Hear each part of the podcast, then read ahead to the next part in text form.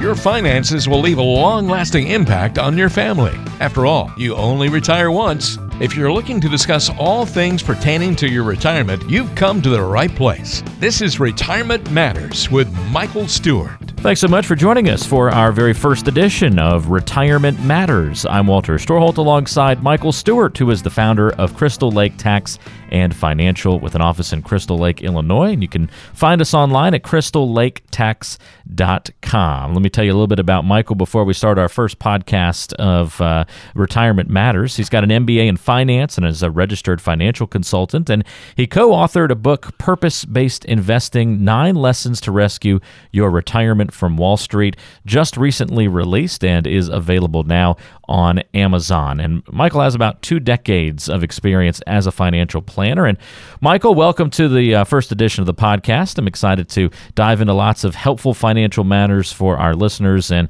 uh, to dig into just lots of great information over the next many, many months with you. Absolutely, Walter. I look forward to working with you as well. So tell me a little bit about, you know, why we're starting this podcast, who you're trying to reach, and, and why you think this will be helpful for people to tune in each week. Yeah, I'm excited on the podcast side. I see it just as another vehicle in which to essentially educate existing clients and just investors out there that are looking for direction. The media comes at you so many different ways that there's a lot of conflicting advice that you get out there. So what I hope to do from the podcast aspect of it is to actually just provide some educational material that is tangible and something that people can take away every couple weeks with something useful and actually apply it to their existing financial situation. It's a great way to put it. And here's how it's going to work. If this is the first podcast, of course, that you're listening to of the Retirement Matters, each week we're going to cover a recent in the news headline, and then we'll get a question from one of you, one of our uh, listeners, uh, or one of the clients or somebody maybe interested in you know personal finance or planning for retirement that sort of thing. We'll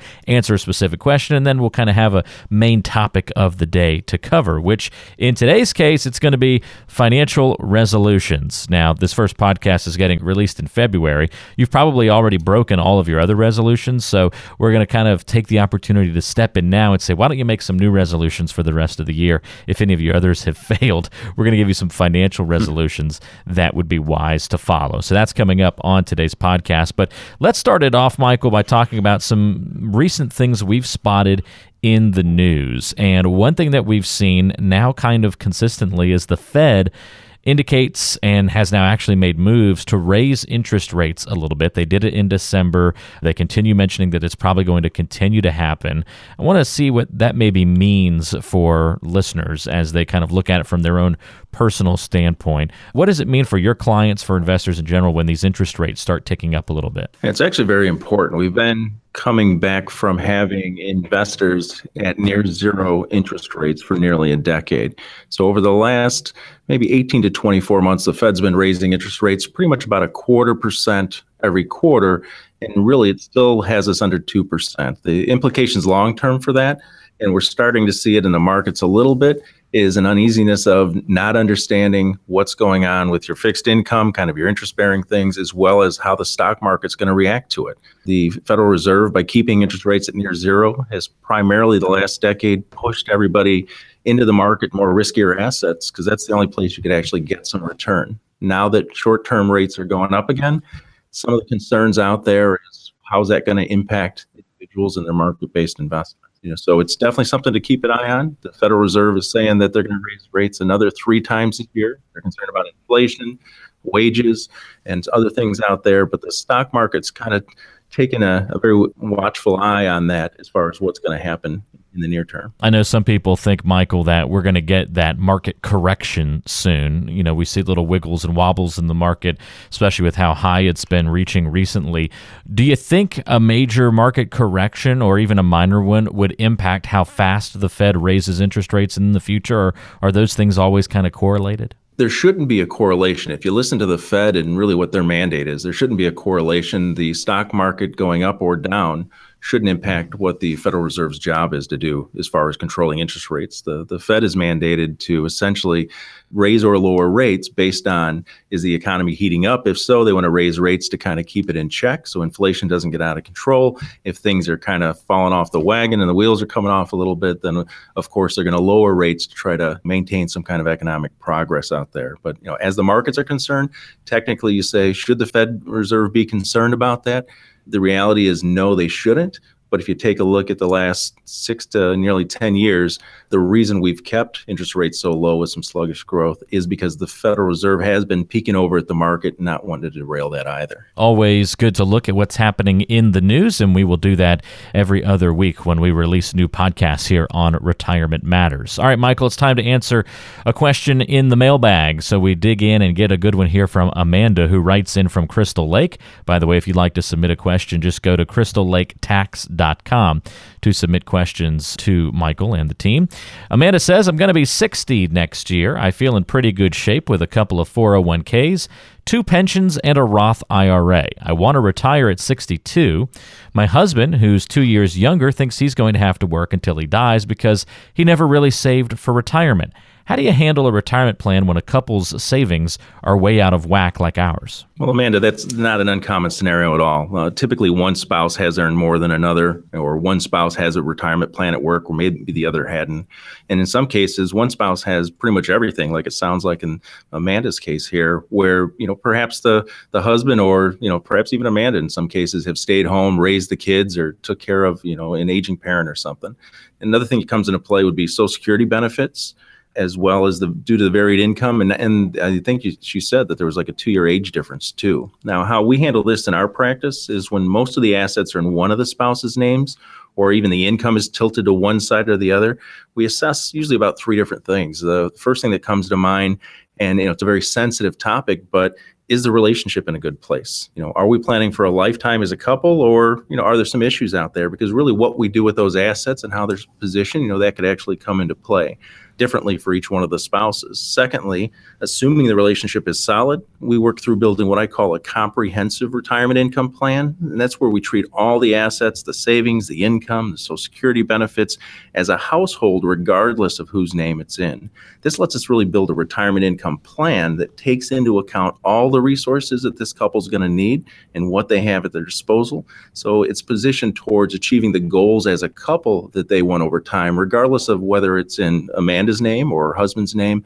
We just build a plan that accommodates that. And the third thing is, and it's really a third concern, it comes back to that two year age difference. So, regardless of when Amanda decides to take Social Security and retire, her husband, who's two years younger, is going to be two years behind her before he's even eligible for Social Security. You know, so how do we bridge that gap if they decide to re- retire at a similar amount of time?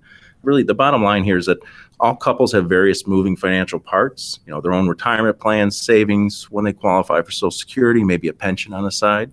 But you know, my role or the role of an advisor really is just to tie all those things together and kind of co-design a retirement income plan that's going to give them the quality of life and you know, from a retirement standpoint, that's going to provide the the quality and dignity that they deserve and basically what they've worked their whole life for. You know, and that's what we do on a daily basis. A lot of people fall into that situation, Amanda, where things are a little out of whack. But I'm sure it's very comforting for her, Michael, to know that a lot of people go through this situation. I'm sure you get that all the time. It doesn't have to be this exact situation, but someone comes in thinking that the problem they're having is very unique and they kind of feel like they're maybe left on an island and then you're able to kind of tell them, nope, I've seen this many, many times before. You're not in a boat alone on this. Lots of other people have shared that experience. Absolutely. You know, I tell our clients, we, I live vicariously through them. So the, although this may be their first trip at the conference table or talking about retirement or, you know, entering into it, I vicariously, you know, walk down this path with clients for the last 20 years. So I understand exactly what their concerns are, their needs, and, you know, and, and how, how they can get to where they're trying to. If you have a question for Michael and you want it to be featured on Retirement Matters. You can go to crystallaketax.com to get in touch that way.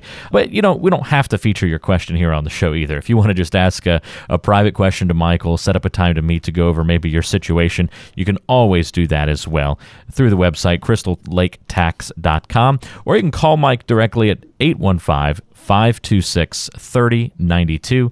Again, that's 815 526 3092. All right, time to move on to our financial resolutions for the new year, Michael. And, you know, this is, uh, you know, you've probably failed at your, you know, early 2018 resolution. So now's your chance to make some new ones to get the rest of the year started off right. We've got three new resolutions that you can make. So, number one is going to be to stop paying too much fees inside your portfolio. Why is that a good resolution to make here? And as I won't say the beginning of the year, Michael, but as we've gotten into 2018. No, absolutely. I mean, from my experience, the two biggest determinants of your long-term investment success are really have less to do with stocks and bonds. It really has the first thing is how do you react in good markets and bad? You know, more behavioral. You know, did you not sell out at the bottom or did you not try to do too much at the top and get greedy?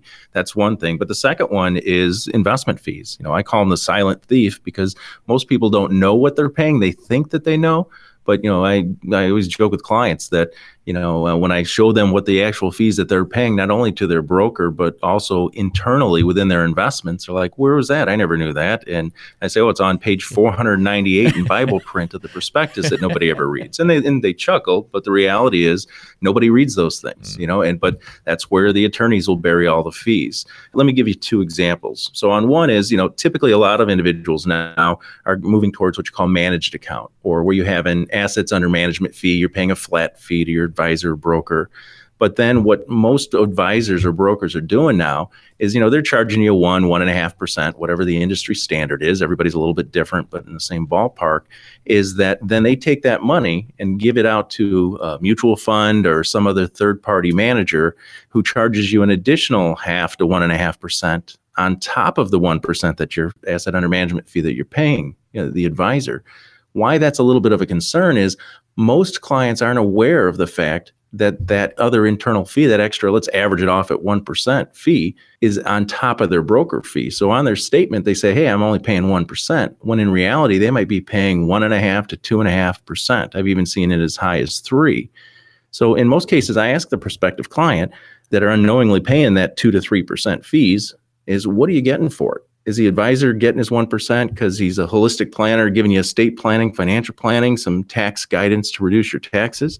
Or is he really just getting paid that extra 1% to hold the door to give it to some other money manager?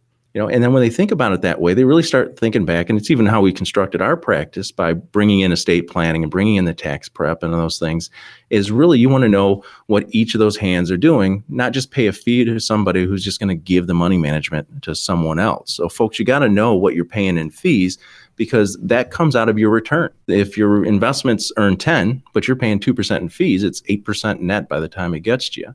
If it's down 10% you know things roll over it's down 10 well, add another 2% in fees to that, you're down 12. So it's critically important that you understand that. The second example would be in, you know, from a product standpoint, there are no bad products out there. It's how they're sold and are they appropriate for you. But we've seen these things called variable annuities. And, you know, they're not bad, but oftentimes they're missold because the advisor hasn't really gone through all the real fees inside them. So when we break it down with clients, it'll show them that they're paying three to four percent internal fees and they didn't think they were paying anything, or they thought, you know, eh, maybe half percent, one percent. But the problem with that is if you have a conservative portfolio that you're just trying to earn six, seven, eight percent, kind of stay ahead of the game on, but you're paying three to four percent internally. You know, clients sit here, they've had an investment in an up market for six, seven years and are saying, you know, it's not going anywhere. Why isn't it going anywhere? And when I show them the fees that they're paying, you know everybody's getting you know the, the, analogy i use is imagine in line. You've got the insurance company in line you've got the broker in line and then you're third in line but by the time it gets to you there's very little there you know and that's all just critically important as far as understanding the internal fees that you're going to pay you know. So the homework is you got to know what fees both seen and unseen that you're paying but also if you're paying an advisory management fee what are you actually getting for it are you getting advice? That's the advisory component. I think those are great tips, great little points to uh, to kind of peel out of this discussion, and especially when it comes to making resolutions. I mean, it doesn't matter if you're doing that in January, February, July, August, November. you know, anywhere across the spectrum at any point in time. That's a great resolution to make. Stop paying too much fees inside your portfolio. And it's a really good kind of breakdown by you there, Michael, as to why that's such an important thing to do. Obviously, if you can accomplish that resolution and make it in February, do that instead of waiting until the fall or later on this year. Try to make that step and take that action now. Financial resolution number two for you would be to stop taking too much risk. Why is that such a you know a hot button item and something that people might want to resolve to do? This one's a big one for me, and and the main reason, especially coming off some of the recent market performance that we've seen, is uh, you know people forget that markets go down just as well as they go up. So you know when everything's going up, everyone's in love with their with their market based investments. But then when there's not a lot of volatility or a lot of not, not some big negative days every now and then, people kind of get complacent and they forget and they're more focused on, you know, the FOMO, the fear of missing out on the next 5% of the upside, even if that might make them risk 20% on the downside. So the risk aspect is huge for me. And I tell clients all the time that your portfolio isn't a reflection of trying to keep up with some arbitrary index or your brother-in-law, your neighbor, you know, it's not a contest out there what you need to do. It needs to be a reflection of what you need. You know, what does your family need? You don't chase returns because that's gambling. What you're looking for, and you know, it's what we've done in the book Purpose Based Investing, is really assign a goal and a purpose to why we're invested a specific way. So, as an example, if, if we need 5%, let's take enough risk and invest in things that, with a high degree of certainty, are going to get us that desired return. There's no reason to take you know significant amount of risk to get 10 15% if that's not the type of return that we need if we can't stomach the downside. And you know another thing that we'll do is if for clients that maybe need a little bit higher return or looking for 8 and 10% over time okay that's fine. There's nothing wrong with that. Let's just have that discussion on what gets us there while also having the conversation on the potential drawbacks. You know we're, if we're taking too much risk our 401k can become a 201k overnight you know? So that's one of the if we're comfortable in understanding of that that's fine. Unfortunately most people aren't aware of how much risk they actually have in their portfolio. We use a software where we input their current portfolio at our first meeting and it shows the clients within about a 95% probability on based on historical returns of in any six month period what should your expectation both up and down be? And if we're comfortable with that range great then we're properly allocated. If we don't like the amount of upside that's uh, high probability or the downside's just a little bit too much to stomach then you know we need to have a discussion about a risk reduction going on there. You know so let's have the discussion on expectations in good markets and bad. And then if they're comfortable with the results then that's great. But most of our clients you know they're within five or ten years of retirement or they're already in retirement and they want to preserve what they have and get reasonable growth over time. They aren't looking for home runs you know they want singles that are just going to get them through retirement with less stress and not having to sweat over what's going on every day with stock markets and interest rates. And that's where the purpose and the goals should drive the portfolio and that's how much risk that you take there. So, you know so there's a correlation between those two. And, and unfortunately you know within our industry and unfortunately what happens is you know, a lot of brokers and advisors want to talk to you and tout how great their portfolio is in up markets, but they're not really taking into account what the risk level or comfort level is for somebody that's in and near in retirement. So again, to recap, two financial resolutions that you can make here in the new year if you're, you know, have failed on a few of yours and you're looking to, you know, add a couple more to try out for the rest of the year. Stop paying too much in fees, stop taking too much risk, and last but not least, pick a retirement date. If you think you have a financial plan and it doesn't identify a retirement date, it's probably not a complete plan, is it, Michael? Oh, not not at all. I mean, there's a there's a quote from Alice in Wonderland that's if you don't know where you're going, any road will take you there. yeah, and exactly. unfortunately, that's where a lot of individuals are as far as a retirement planning. It's imperative that they sit clients down with the, their advisor or us or you know, whoever, or sit down with husband and wife at a kitchen table if you don't have an advisor, and define what they actually want many people approach retirement, they just throw money at it. You know, this throw money in a bucket, whether that bucket's 401k, a bank account, an IRA, whatever it is, and it's something for some time later, you know, 20, 30, 40 years down the road. But the reality is that creeps up on you. So they haven't really given any thought to what their goals are or what they're saving for. And many times they're in direct conflict. The way that they're saving isn't tax efficient or it's in direct conflict with what they're actually trying to do. I know at our first visit, I often ask, okay, ideally, what would you like to retire? You know, when would you like to retire? What does retirement look like to you? What are you doing in retirement? Are you traveling, golfing, volunteering, spending time with the grandkids? You know, where are you living? Are you still here? You've got a second home, or you a snowbird, or going someplace else, because it allows them to begin to visualize, which many times they haven't. You know, as they've approached retirement, they've been doing a great job of saving, but they really haven't tied it to anything. So, you know, most advisors just want to get straight to the chase and say, "Hey, look at this brochure and this mountain chart goes up 100 years," and talk about performance. But what clients need is an advisor that actually identifies what their ideal retirement looks like for them. You know, and big part of that is picking that retirement date. I know for our practice, we don't even talk investments until the second or third meeting because what we're trying to do is find okay, what are your goals? What are we trying to accomplish? What's your income needs in retirement? Are we positioned currently to get there? You know, the investments, and you know, I go up on the whiteboard with our clients and kind of put their whole financial life up there. And there's just one small, very important, but one small piece that actually involves the investment side of it. Everything else is what are our income sources? How much risk do we want to take? What are our debts? What's our other income sources? We take a look of all those factors and the investments are only part of that equation, you know, and that's a true advisory relationship, you know. So it's what do we need our money to do for you? So investments are the means to an end. They're the vehicle to get there, not the end in itself. And I think if you start with picking that retirement date and kind of reverse engineering you know, can I get there doing what I'm doing right now, or do I need to tweak that along the way? That's where the value of that relationship comes in. You know, so the resolution really is not only just a pick retirement date, but attach goals, timelines, and income expectations to that date as well. Otherwise, how do you know if you're on track or not? Great points. And if you need help along the way, if you need help accomplishing some of those resolutions, because you can resolve to do those things, but if you don't know how to do it on your own, well, then you might need some assistance to help make sure that you're on the right track, to be that resource that can nudge you in the right direction and, and challenge you at times to say, hey, you're taking way too much risk, or you've got all these fees soaking up so much energy and power from your portfolio. You really need to do something about that. Michael Stewart and his team, of course, at Crystal Lake Tax and Financial can help keep you on that right track and make sure, most importantly, you're keeping in mind that you want purpose based investment decisions. That's why he called his book Purpose Based Investing The Nine Lessons to Rescue Your Retirement from Wall Street.